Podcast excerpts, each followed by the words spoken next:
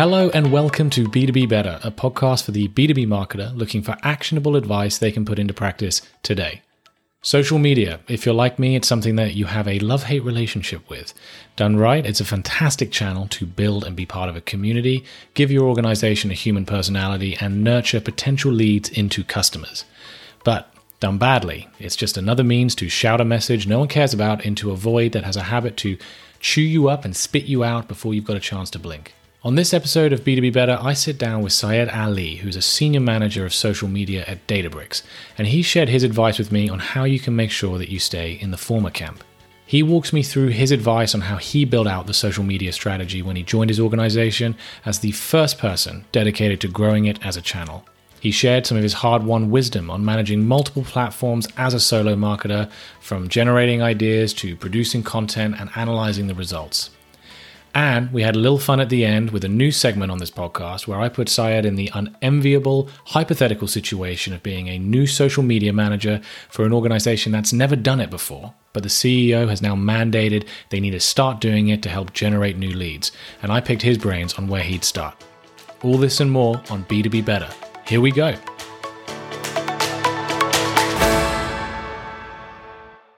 So, on this episode of B2B Better, I am joined by Syed Ali, who is the Senior Manager of Social Media at Databricks. How are you doing, Syed?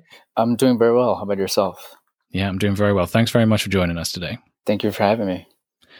So, as I mentioned, you are the Senior Manager of Social Media at Databricks. Tell me a little bit about your journey. How did you get to the position that, that you hold today? Yeah, so you know, I'm from San Francisco. I studied journalism with the aspirations of working in the media industry uh, you know, had to make some pivots based on where the industry is going long term.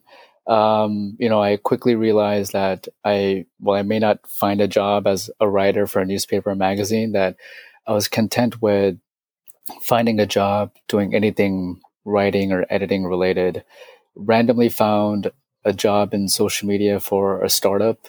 Um, and it's just been in the industry for now 10 years. So, um, I've been pretty fortunate where I've been on both the B2B and the B2C side. Um, I've also been on the in-house and, and agency side. So um, currently, as you mentioned, I'm the senior social media manager at, at Databricks. Uh, just crossed one year. Uh, prior to that, um, I was at Informatica, um, where I was there for for four years. So you know, at, at Databricks, I they're in the AI and um, and data analytics space uh, their first social media hire. So as you can imagine, uh, being a team of one, lots lots to do, but uh, also you know really exciting. Yeah, absolutely. I, lo- I love that.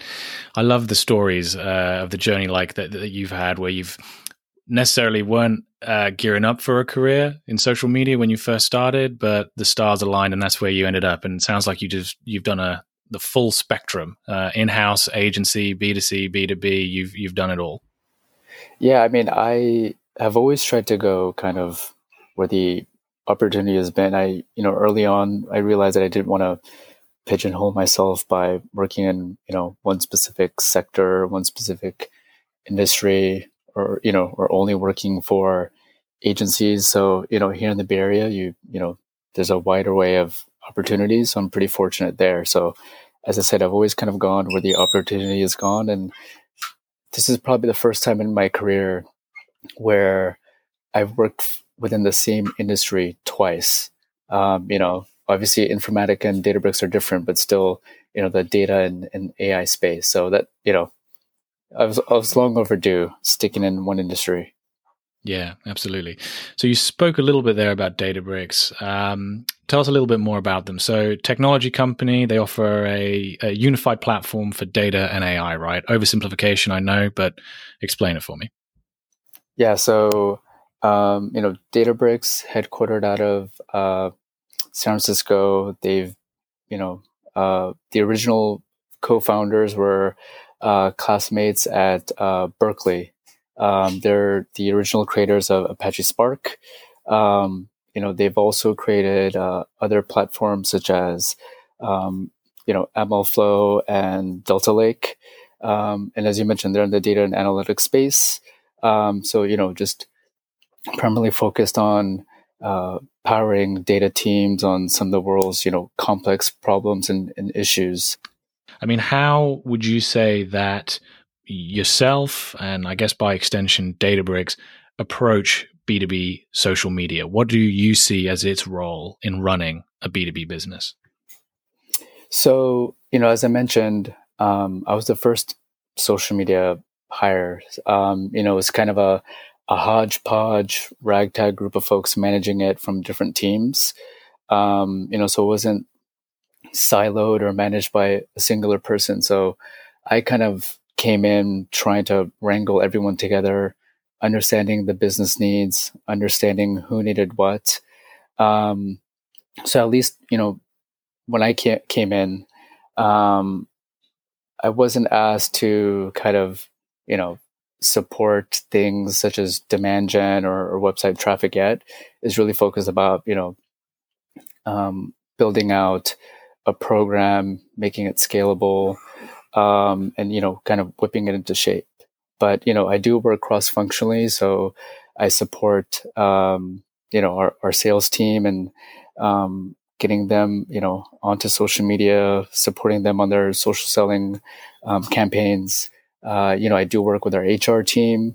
Um, they have you know big lofty goals when it comes to um, you know filling roles and getting candidates in and obviously, I work closely with our web team uh, as well as our demand gen team. Um, there's no shortage of content at Databricks. We churn out a ton of blog posts, ton of ebooks, ton of webinars. So, you know, I've primarily been tasked with, you know, upleveling our, our brand awareness, but doing everything that we can to uh, up level our, our website traffic. And then, of course, ultimately uh, supporting our, our demand gen efforts and, you know, getting new leads and um, new new folks interested into the platform. That's really interesting. It sounds like you know you you've had a story at Databricks which many social media managers find themselves in um, when they're joining uh, a small to medium sized business, where social media has been a thing, and as you said, it's a bit of a hodgepodge, and it's being kind of you know managed by uh, different stakeholders across the business. And there's a realization that actually you know we need to bring some structure to this. What would you say, or you know, tell us a little bit actually about um, tell us a little bit about that journey that, that you that you went on with Databricks uh, at the beginning of your role, where you were coming into that situation and you were having to define a strategy that met the objectives and the goals of the organization? How how did you start? You know, my my kind of a pseudo strategy when I go into a new place is obviously I try to meet with as many leaders from different teams as possible. I, I just want to understand what their goals are, how can social media help, or um, you know what what are some issues that they're having, uh, even just outside of social media. Um, and then you know secondarily meeting with our leaders and understanding what our goals are um, in marketing, are we focused on net new leads? Uh, are we focused on improving conversions, uh, website traffic? Um, you know, are there things that we need to fix or up level when it comes to creative?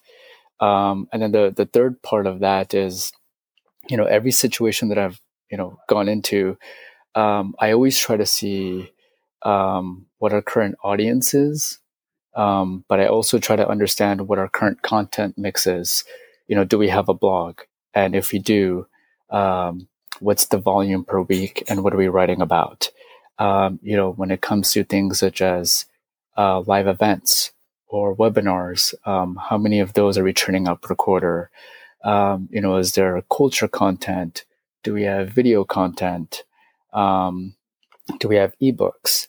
Um, and usually, what I'll do within the first three to six months is I'll take that same piece of content, put it out um, everywhere, you know, Twitter, Facebook, LinkedIn, Instagram, if there's one, and then just see how it performs on each network. Um, and then I'll kind of, you know, roll this out and see it through for roughly, I'd say, at a minimum, three months, maybe six to ensure there's a decent amount of data. And then after that period, um, you know, you can go back and then, you know, look in the, the weeds of the, the data and see uh, what type of content is getting the most clicks uh, and the most engagement and optimize accordingly. Because, you know, a blog post, especially for a B2B brand, can uh, you know, make a killing on LinkedIn, but maybe on Facebook it doesn't, you know, get the the amount of engagement or the volume of website traffic.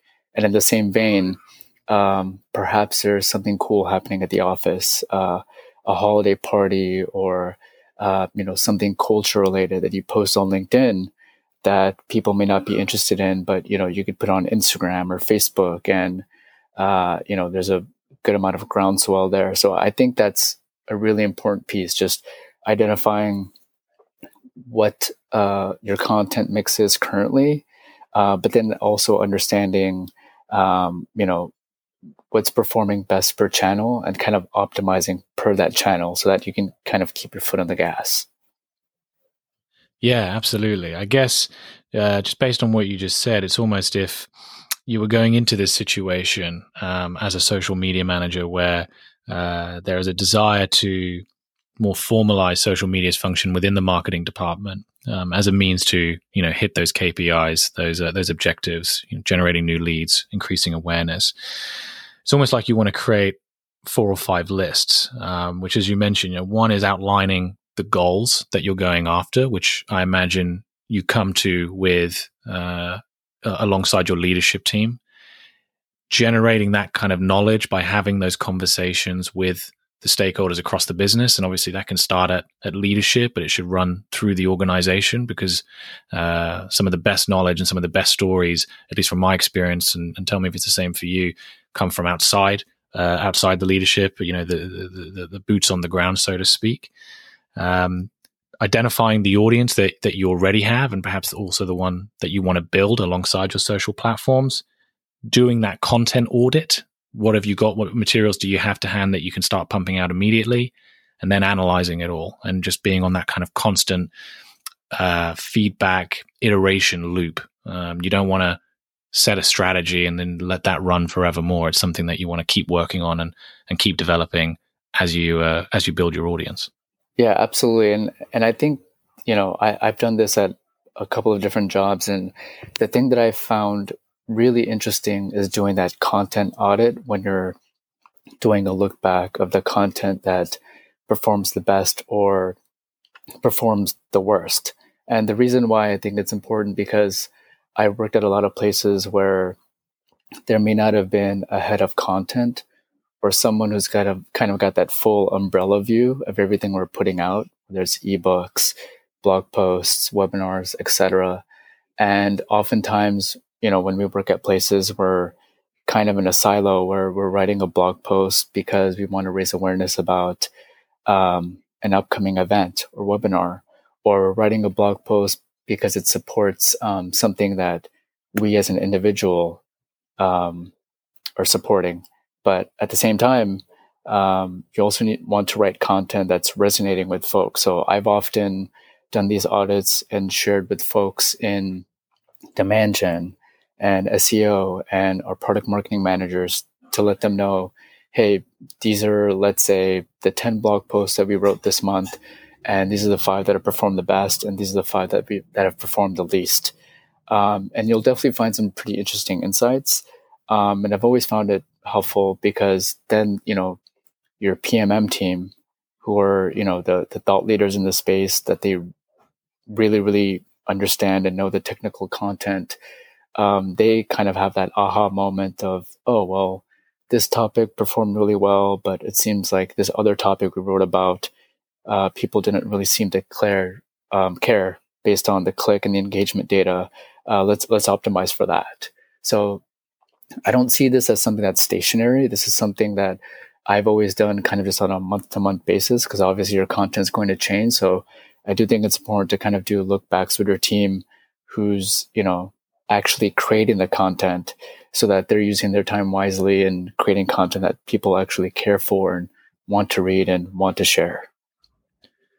I want to pick up on something that you, that you mentioned a moment ago, um, which was you know the different types of content that can exist within a business um, and the the respective channels that would be most appropriate for it to be published across. As you said, you know, there could be something cool happening in the office, obviously, when we're allowed back into offices, um, that wouldn't make sense to publish on something like LinkedIn, but would make sense to publish on Instagram. I mean, how did you, when you joined Databricks and, and, in previous roles, how did you figure out exactly where to focus your attention and, and, your resources? Because, you know, social media is something you can easily get carried away with. There's just so much you can do in so many different places. Um, unless you've got, you know, a team behind you and, and a well funded team, I guess, to really go out and go after it, uh, go after everything you could find yourself just just just spending time and energy and effort on things that maybe aren't aren't uh, generating the results that you're going after. Yeah. So the thing that um, I always hark on is that there's a lot of social networks out there, but you don't have to be on every one of them.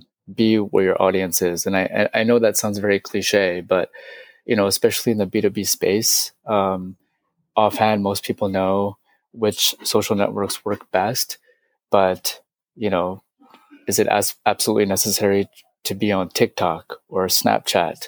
Probably not. Um, do you need to be on Instagram? Um, that's kind of a judgment call, but you know, of the B2B companies that I've worked for, um, I do think it's very, very valuable to be on Twitter and be on LinkedIn. Um, that's where your content is going to perform best and that's where you'll find most of your practitioners. Uh, Facebook, I, I often go back and forth. Um, and the reason why I say that is because, you know, most folks know on organic, um, the reach of your post is under 5%. So that's why, you know, I'm a big proponent of optimizing um, for that channel, whether it's, you know, leveraging blog posts or culture content. Um, Instagram, when I came to Databricks, um, that was a dormant channel. We had secured the name. Um, I'm a big fan of Instagram. Um, so I decided to kind of, you know, open it up and, and make it active. Um, specifically for Databricks, I don't see it obviously as a channel that's going to be bringing in, you know, leads or, or website traffic. I kind of use it as more of a channel for brand awareness and supporting recruiting. So um, I, I, think our biggest levers for Databricks are Twitter and um, LinkedIn, and then after that it's probably Facebook, and then you know Instagram. I I you know kind of refer to it as the, the youngest child because we're still kind of growing you know that channel, still figuring out what to do there, but not putting a crazy amount of time and effort there because you know as you mentioned when you're a team of one you have to be very mindful of where you're putting your time and resources and that's why I'm a big believer in not stretching yourself too thin because I'd rather be on two to three social social networks where we're putting in a level effort as opposed to being on, you know, 10 different accounts um, or having, you know, 10 different uh, uh, channels and, you know, putting in, you know, middle of the ground effort and, you know, things are, you know, inconsistent or, or, or dormant or, or, you know, broken or misaligned. So um, that's kind of my advice. You know, I'm a big proponent of less is more. I can definitely get behind that, though. I am still trying to figure out how can I make TikTok work for B2B because, like, uh, I'm not ashamed to admit this. I'm a big fan of TikTok. Uh, I am what you'd classify as a lurker. I'm not someone that's creating content for TikTok. Um, I'm the same but you know, I, I, don't know. I feel like I feel like if you got the right organization with the right social media marketing manager, um, and you know the right buy-in from from the organization, I, I think you could make it work. You know? Yeah, yeah. And I, I, um, I'm not, you know, going to underestimate TikTok or Snapchat. I'm I'm on both social networks, and I'm I'm a big fan of them. But I think, uh, depending on your com- company culture and your resources um, and if you have the time to be on TikTok and Snapchat, I, I do agree with you. I, I, do think you know you can make it work, but you know I think you'd have to fight the battle of you know it might work in the sense of um, a brand awareness or spotlighting company culture, um, or you know using it as an uh, as a recruiting tool. Um, you know I, I've seen some practitioners where they've used Snapchat um, to kind of show off cre- creativity from uh, different folks in our engineering team, just things that they're working on, um, you know, uh, things that they're hosting like hackathons. Um, and you know, TikTok has that fun element with with music and you know the little quick, you know, ten to fifteen second videos. I, I do think there's an opportunity there, but uh, I, I think it really falls on kind of just your company culture and and, and your resources and and you know kind of just um, what is that niche where you can get enough of your technical audience there to to watch and engage so we've spoken about this a little bit already, um, but I want to ask you the question directly. Uh, in your opinion, what makes a B2B brand worth following on social media? And is there a difference for customers, for employees, for, for technology partners? Um, you know, what, what, what makes a B2B brand worth following? Yeah, it's a good question. Um, so for customers, you know, you, you already have their business. So if they're following you on social media, um, they're typically yearning for more. Um, and what I mean by more is more more knowledge, more insights, more tips. Um, they're looking to maximize everything they can out of their investment, which you know when you're in the B two B space, it comes at a premium. Um, and they're probably interested in unique and creative ways that um, others, whether they're in their industry or outside of their in- industry, are using the service. Um, for non customers, they're probably dipping their toes in the water, just familiarizing themselves with the product, but aren't customers yet uh, for a reason unknown. Um, they're they're doing their due diligence to kind of un- understand everything you've got and and then some. Um, so my belief is that as a brand, you, you've definitely got to be a thought leader in the space and show how you're elevating your current customers whether it's showing off use cases as to um, you know how you're saving them money, how you're saving them time, how you're empowering them to do cool things. Um, but you've also got to humanize your brand through your people and your culture so that you don't pigeonhole yourself into just technical content. Um, you know, and you and you listed off some examples. It, it is different um, across the board. So, you know, your your industry partners, um, you know, they're probably looking to tap into each other's following and, and kind of cross promote, whether it's, you know, a joint ebook or a joint event or a joint webinar. Um, for customers, like I mentioned, they're, they're looking for, you know, anything new that they can learn from the platform from you directly that they themselves couldn't, you know, um, find out on their own. Um, for employees, you know, I've, I've been at places where, you know, I've, I ran the, you know, employee advocacy program and the employees are kind of itching to share new information, whether it's um, a piece of content that announces, um, you know, a, a new service um, or a new tool, or it's a piece of um, culture content where, you know, maybe you're announced as uh, uh, a best place to work, or you know, there was a holiday and you had a you know party at the company, so um, you do definitely have to optimize uh, per audience because they're all looking for different things. But um, I do believe that it is helpful to kind of tap into you know each network and diversify your content mix so that you're not pigeonholing um, yourself and and kind of being just stuck in this rut of promoting the same content over and over again. You mentioned a word um, there, humanize, and and that's what I just love so much about social media and especially for B2B organizations because, you know, I feel depending on the type of business that you are, um, you know, you, your kind of language, your tone of voice, your personality across sales materials, you know, decks, um, one pages, websites can be sometimes a little bit vanilla. Um, and social media, if you, if you do it right and you really invest in, you know, developing your voice can be a fantastic outlet um, to, to to humanize a brand because it sounds a little bit cliche, but whether you're talking B two B or whether you're talking to B two C, at the end of the day, you know there are people on the other end of that phone or of of that you know laptop um, who are consuming your content and, and trying to learn more about you. They go home at the end of the day, they hang out with their kids, they watch TV, you know, they kick back and unwind. And um, I think it's a, I think it's a mistake personally um, for B2B brands that translate what in other contexts and instances may be an appropriate distance between between a brand and a, a customer in terms of language and tone of voice don't take an opportunity on social media? Um, I totally agree with you. I think I think you know, especially on the B two B side, I think some brands are a little afraid to have a bit of a playful tone.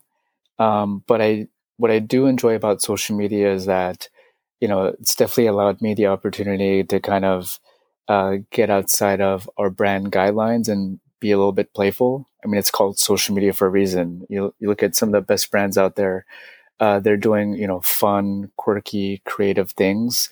Um, obviously, and you know you don't want to get uh, a bit too far ahead um, and you know do something a little too crazy on on the B two B side. But I do think when you're sharing content that's technical, I do think that there's an opportunity to kind of massage that language and uh, make it more relatable to folks.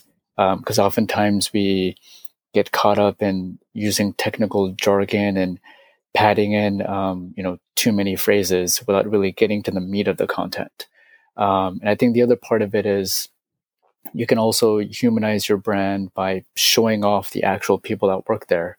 So I'm a big proponent of, um, you know, promoting culture content. It can be silly things like Zoom happy hours, or you know, what are you doing with virtual birthday parties, or um, you know, any fun things that happen culturally that are only unique to your company, um, or even you know, quick spotlight videos of employees talking about you know why they joined your company or why they love working there. So um, again, I I think uh, you know we oftentimes forget on the B two B side that um, yes, social is uh, you know uh, a vehicle to share content, but there there's also an expectation from customers that you be on social, uh, but you also have a large amount of folks that are using social to kind of get a feel for who you are as a company. Um, and so, you know, I, I do think that, you know, there's limitless potential in terms of what you can do, not just with your creative banners, uh, but also with the videos and, and your copy but also just how you're engaging with folks one on one on Twitter and LinkedIn. You know, folks who may have a question or people who may have said something negative about you or may disagree with you. I think that's also an opportunity to kind of open up yourself and reply in a more, you know, personable manner instead of sending a, a generic, uh, um, you know, you know, uh, piece of language that was approved by legal. Yeah, yeah, no, absolutely. If we were having this conversation on Twitter, I would have got that preach gif and I would put it on everything you just said. So Well and then and then the the bad part about that is uh you know, often there are brands that um you know, when when someone has a question, but it's that like question that's asked by multiple people, if you just look at the replies of a brand account, you'll see that they've almost copied and pasted the same answer to multiple people. And that's another missed opportunity. Like you know there's there's there's a chance where you can be uh you know unique and, and different and creative to each individual reply you, that you get so that you don't come off as some automated bot. I think that's a really great point. I think that if you know if we put it if we put ourselves in the shoes of the solo social media uh, marketer you know position that that you've clearly been in I think it's a balancing act, right? You know, often you're responsible for strategy, responsible for content creation, you're responsible for distribution, for analytics, and then you throw in community management as well. Uh, it, it, can it can be a lot, right? I mean, what would Absolutely. be your what would be your your advice to someone who's listening to this and they're in that position? How can they most effectively maximize their time? Yeah, so I've so as I mentioned, I've worked in social media for for ten years now.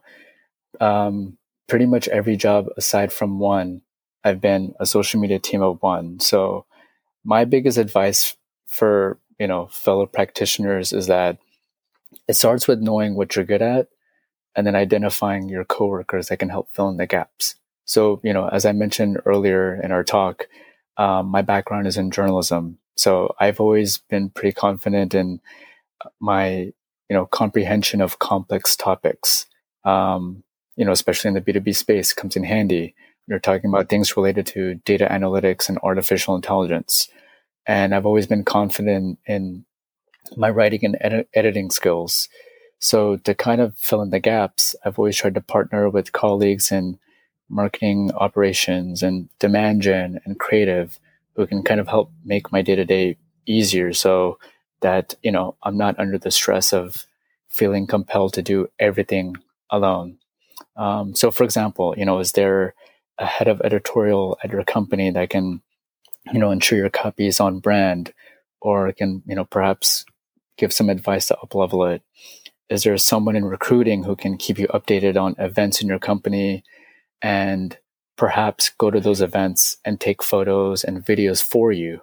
So, in case you're busy or can't attend, um, you know, is there someone on the creative team that you can partner with who's willing to commit to a certain amount of assets, you know, per week or per month? And the big thing that I, I'd stress, um, again, is not to feel compelled to do everything, but um, getting your colleagues to understand the importance of why you're asking them for help. Um, you know, because oftentimes when you're a team of one, um, I've definitely been guilty of this where I've kind of just come up to someone and said, Hey, I need, you know, X, Y, and Z, but maybe I haven't done the best job of explaining why, you know, I need this asset or why I need this ASAP.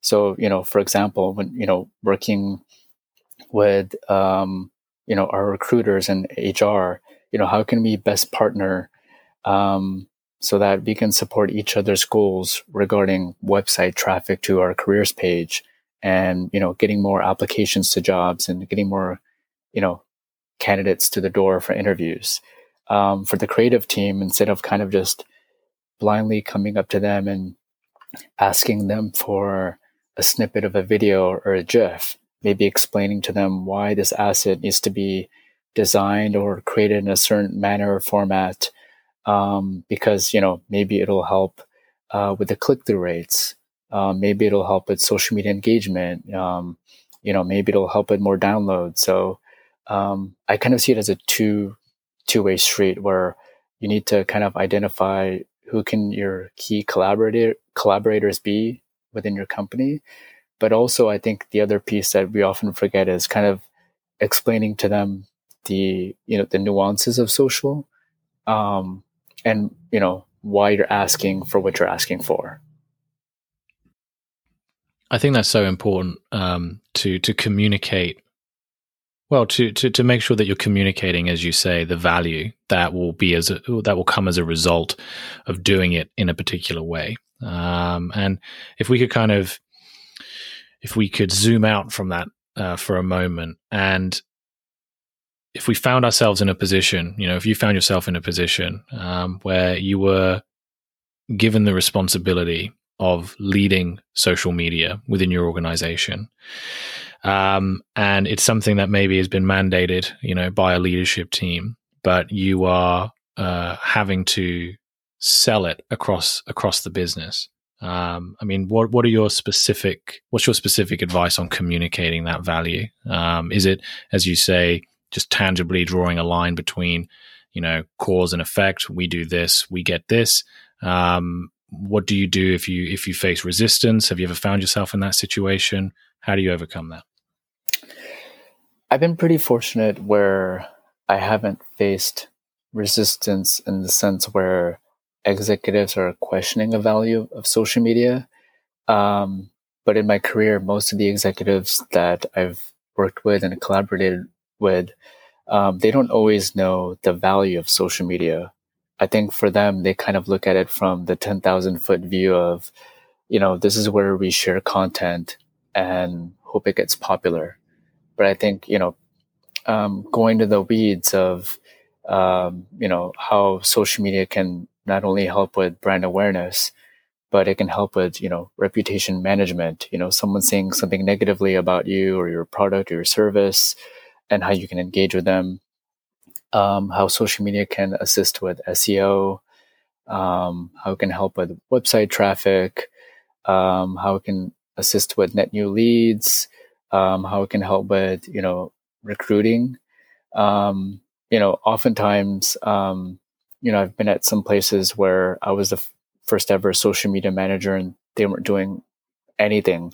So a lot of the things that I mentioned um, weren't really on their radar. And I have often had to explain, you know, the nuances of social and what I like to do. So I've been fortunate where I, I didn't see or, or, you know meet a lot of resistance. It's more of that um, light bulb moment of oh, I didn't know social media could help with this, or I didn't know you could do things like this in social, or I didn't know that um, social would impact this. So I've always led with the the how and the why um, of all the ways that social can help cross functionally, because oftentimes um, leaders will kind of pigeonhole it to just marketing or just communications, but uh, I think people often forget how social can support um, you know different teams in you know different countries or teams in um, recruiting and talent brand or how it can help uh, your executive team or how can it help uh, your sales team. So I, I, have always led with that that you know social media is kind of just this multi-functioning kind of living breathing mini department that they can do more than just post content and hope it you know gets popular and big. And I suppose that kind of ties to your previous point, which was, you know, working with other stakeholders across the business to to uh, to run social media, right? Because the more that you can loop in your colleagues, um, and the more success you can demonstrate for them, you know, for someone who does find themselves in in an organization where maybe they are, you know, trying to convince the lead convince leadership that social media can be an effective tool for, you know, all of these great things you just mentioned, getting those those wins, getting those success stories, um, across departments and across the business as a whole are just fantastic proof points. Um, you know, for instance, if you are a marketing manager and uh, you've got a, a, an interview with one of your your lead commercial um, members, one of your lead commercial colleagues, and you do a great job on social media promoting it, and uh, it gets good engagement, and it's something that they can then in turn point to as uh, a tool which will help them con- with their prospecting. I mean, that's just you know you're building the case in effect through your work. Yeah, I mean, you know, two quick examples here at Databricks. Um, we have been trying to run mini campaigns where we spotlight different employees around the world um, and just you know conversationally um, understanding why they you know join Databricks and what they love about it.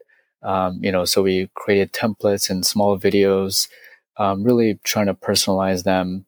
Uh, the first time we we launched it, um, you know, we launched it on a Saturday afternoon, just you know a, a, simple post across all social channels, uh, linking back to our careers page. And the following Monday, um, our SEO manager sent me an email and he said that uh, he noticed that there was a gigantic spike to the careers page um, on Saturday, and he, you know, he asked me, you know, if I posted something.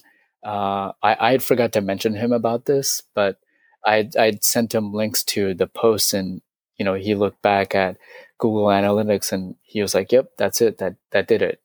Um, and you know, and I I shared this with um, our team in talent brand and recruiting, and they were super excited because you know they don't have insight to Google Analytics and they only know about the social data when I reach out to them or or vice versa.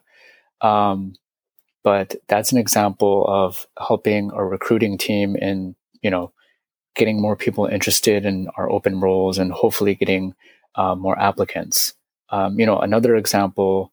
Um, I also lead the employee advocacy, advocacy program at Databricks, and oftentimes what I've found is you know, I'll share a blog post or an ebook on the Databricks social channels, and you know, it'll it'll perform okay, or sometimes it'll perform not that well, and some days it'll perform great.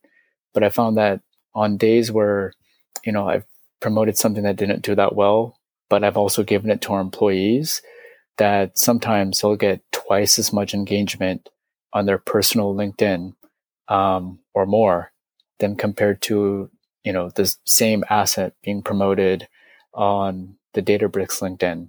So that's just an example of um, up leveling our, our sales team you know, where it helps them with prospecting, helps them build their out build out their own brand. But at the same time, um, I'm supporting web traffic goals, and I'm also supporting our, our demand gen team and getting more interest into the specific asset. I love that, um, and it's actually something that I've also seen in in the past in some of the roles that I've worked in. You know, and it kind of goes back to your point earlier about um, analyzing and iterating, you know, uh, through through the promotion of of content on social media. I remember that we used to publish uh, posts on LinkedIn and on Twitter that would feature, you know, one of our, our lead sales colleagues, um, and it would be a you know a fairly standard graphic that maybe had the city of the the city that they had been speaking in with our logo or something, and the engagement was okay, but it wasn't great. And then we we swapped the graphics so that they featured a profile of of the um, uh, of the of the of the sales colleague, and the engagement just went through the roof. I think because our employees, who obviously knew the person within the organization, saw their face and liked it and shared it, and it was something that the person in question also made a big um, made a big show about on their own personal channels, and it was just a small little tweak of a piece of content that we've been putting out anyway, and uh, the results just just were magnified uh, amazingly. And I think that's something that is underrated in the realm of social media. I, you know, uh, 10 work, 10 years working in the industry. Um, just think of the volume of um, brand accounts that have been created during that time, along with people um, and I, I, think we're seeing kind of this small shift where peer to peer social is getting bigger and bigger, which is why I kind of harked on that piece of the employee sharing the blog post that performed better than, you know, it being shared on the Databricks LinkedIn account. I think, you know, people are aware of brands um, when they're posting both organically and paid, but there's just something about that peer to peer sharing where you see someone's face and they put you know content in their own words um, it kind of you know in a way puts their own stamp of approval and validation and kind of uh, you know uh, gives you the itch to kind of consume that more than you, you might from a brand well let's talk about this because you know i, I agree with you i think um, I think it's an amazing opportunity to kind of leverage uh, for social media managers to leverage their colleagues across the business to amplify their work. I do think, in my experience, you know, uh, sometimes I've struggled to figure out exactly, okay, how do I go beyond re- reactive amplification? You know, just waiting for people to share something that I've put out into into into the world. You know, can I do a better job in formalizing some sort of process where maybe I'm giving my my colleagues across the organization more visibility of what we're putting out in advance? Can I explicitly just ask them to share it on our behalf? Um, you know, when it comes to executive profiles, you know, what are the what are the kind of uh, the challenges and the pitfalls to maybe look out for there? I mean, what are your thoughts on all that? Yeah, good question. So uh, I can start off with the employee piece and answer the exec piece later. Um, on the employee piece, um, you know, I, I, run the employee advocacy program um, at Databricks. Um, I also um, ran the employee advocacy program at my last job, Informatica. Um, and we use the tool to help us with the employee advocacy program. Currently, you know, we're using Sprout Social's employee advocacy program, or excuse me, tool, Bambu. and that was something that I was tasked with when I first started. Um, that was something that my boss, the head of comms, and you know our chief marketing officer were really um, adamant about getting off the ground because at the end of the day, um, pretty much every place you'll work at, you'll find that there are employees that are adamant about sharing your company's content. But really, it's about how do you um, up level those who are the power social media users, but also those who, you know, may be afraid or maybe promoting content passively, how to encourage them and kind of amplify them. Um, and even if you don't have the funds to purchase a tool, you can absolutely do things via your internal communication tools, whether it's you know using the internet or simply using email. Um, so the way I've seen it, I, I, always try to get ahead of the content. Um, I'll try to draft content in multiple different ways that you know a human would kind of share the content, um, and you know uh, just getting it out. Oftentimes, the day it goes live, or even sooner than that. Um, you know, because again, your your employees are going to share your content regardless of whether you have a tool, tool or not. But it's really about um, getting the content uh, up to them as soon as possible um, and providing them with kind of just uh, guided copy in terms of, hey, if you're going to share this, um, here's some key themes or, or some key phrases and, and, and, words you should be leveraging. Um, and also, you know, you want to factor in things such as uh, localization because you might have people in different regions sharing the content. Um, but also, you want to deliver that content in as many different avenues as you possibly can. So, whether it's the tool, the email, using um, IM functionality, um, a newsletter. Um, so, as of right now, you know, we've got um, close to about a thousand employees at Databricks using Bambu, um, and we've really seen it as as a game changer. Um, it's really helped with um, you know website traffic. Um, it's also helped with leads when we're promoting things such as you know ebooks and webinars. Um, and you know when we have won awards where Databricks was nominated or selected as a best place to work, that's content that you know unanimously our our um, employees are just dying to share. Um, so that's kind of helped arm us and you know get this out to as many employees as possible in kind of a, a seamless manner. That's great. And and how about the uh, the executive profiles? Because often you know the C suite and and VP level um, uh, are are the power users that you described, um, or certainly the ones that you know when you when you put their name out into the world, um, the world the world listens. So how how can you leverage their their social media platforms for your benefit? Yeah, so this is definitely a bit more nuanced. You know, whether I've been at Databricks or other companies, um, you'll find kind of a, a hodgepodge with your exec team. You'll find some executives who um, are really adamant about sharing content to social, whether it's their personal Twitter, their personal LinkedIn, and they'll just proactively do it. And there's some that um, don't have the time, or some who aren't making the time. So I think the key here is kind of working closely with your executive and making sure you're kind of understanding who they are as a person. Because um, I've been in many situations where I've had to, you know, ghostwrite content or kind of nudge executives to post something. And you definitely want to make sure that you're writing content or delivering content to them that kind of falls in line with kind of their brand, so to speak, something that you can definitely see them not only sharing, but also writing. Um, the other piece to it is I, I, think it's very helpful to come up with a roadmap of what you're going to be asking them to be sharing because you, you definitely don't want it to be reactive either. You don't want to get stuck where you're only having them share content when you have big news, whether you're announcing, you know, a new product or win an award for something. Um, you definitely want to have you know a, a full functioning calendar where um, they're consistently sharing content, so they're staying top of mind. Otherwise, you don't want their personal Twitter, their personal LinkedIn to be dormant where they're coming out of a cave, you know, every two or three months. And it looks a little suspicious when they are sharing. So, look, we've been talking for almost an hour now, um, and I'm conscious that it is a Sunday, and uh, you very kindly given up your time to speak to me. I want to finish off with a new segment that uh, uh, we're introducing to B2B Better, where you and me walk through a hypothetical situation.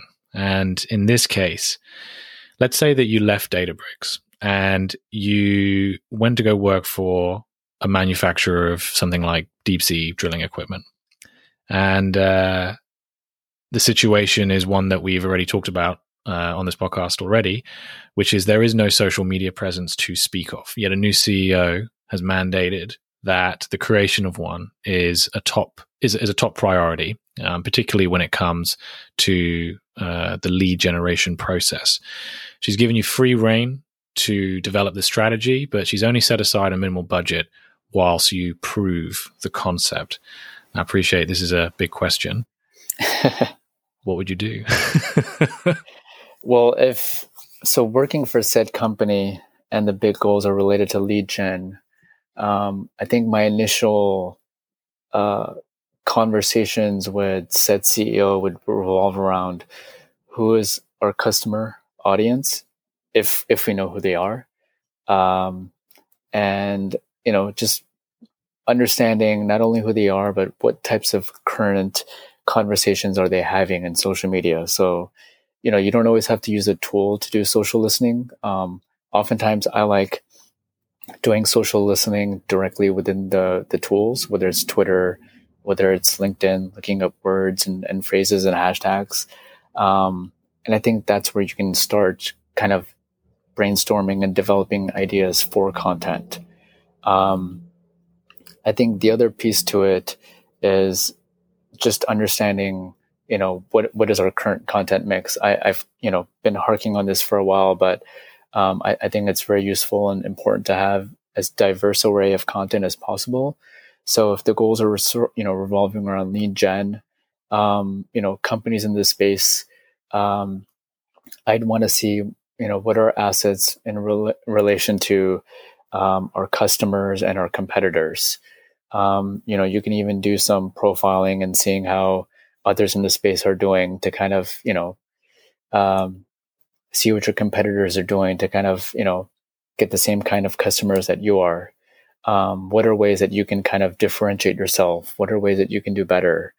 Um, you know, what are our current resources in churning out said content? Um, and I think that's kind of where, where, where I lead. Um, first, I, you know, I'd want to understand our audience as best as I possibly can, kind of the psychographic. Um, you know, what type of practitioner are they? You know, are they are they someone that's in the weeds, or are they kind of an executive that we're trying to profile and target? Um, and also, you know, are they currently on social? And if so, what does their profile look like when it comes to education and experience? And if they're having conversations on social, what kind of content are they sharing, but specifically to this industry, what are they saying? Um, what are some gaps that you know we can fill in in terms of helping them in their industry? Um, you know, are we doing anything currently that's providing options and, and tools and services that can you know make their life better? Um, you know, are there um, applications where we can you know save them money, help them do cool things? So I, I think that's the key thing that I would, you know, start off with, you know, before creating any type of content, just getting as much information as possible on our key competitors, but also just our current um, audience and who we're trying to uh, connect with. A masterclass in social media B2B marketing. I love it. Thank you so much. Syed, this has been a fantastic conversation. I've really enjoyed it, and you've shared so much knowledge. Um, that uh, I'm sure the B2B marketing world at large will hugely benefit from. Really appreciate your time. Thanks so much for appearing on B2B Better. This was fun. Thank you for having me.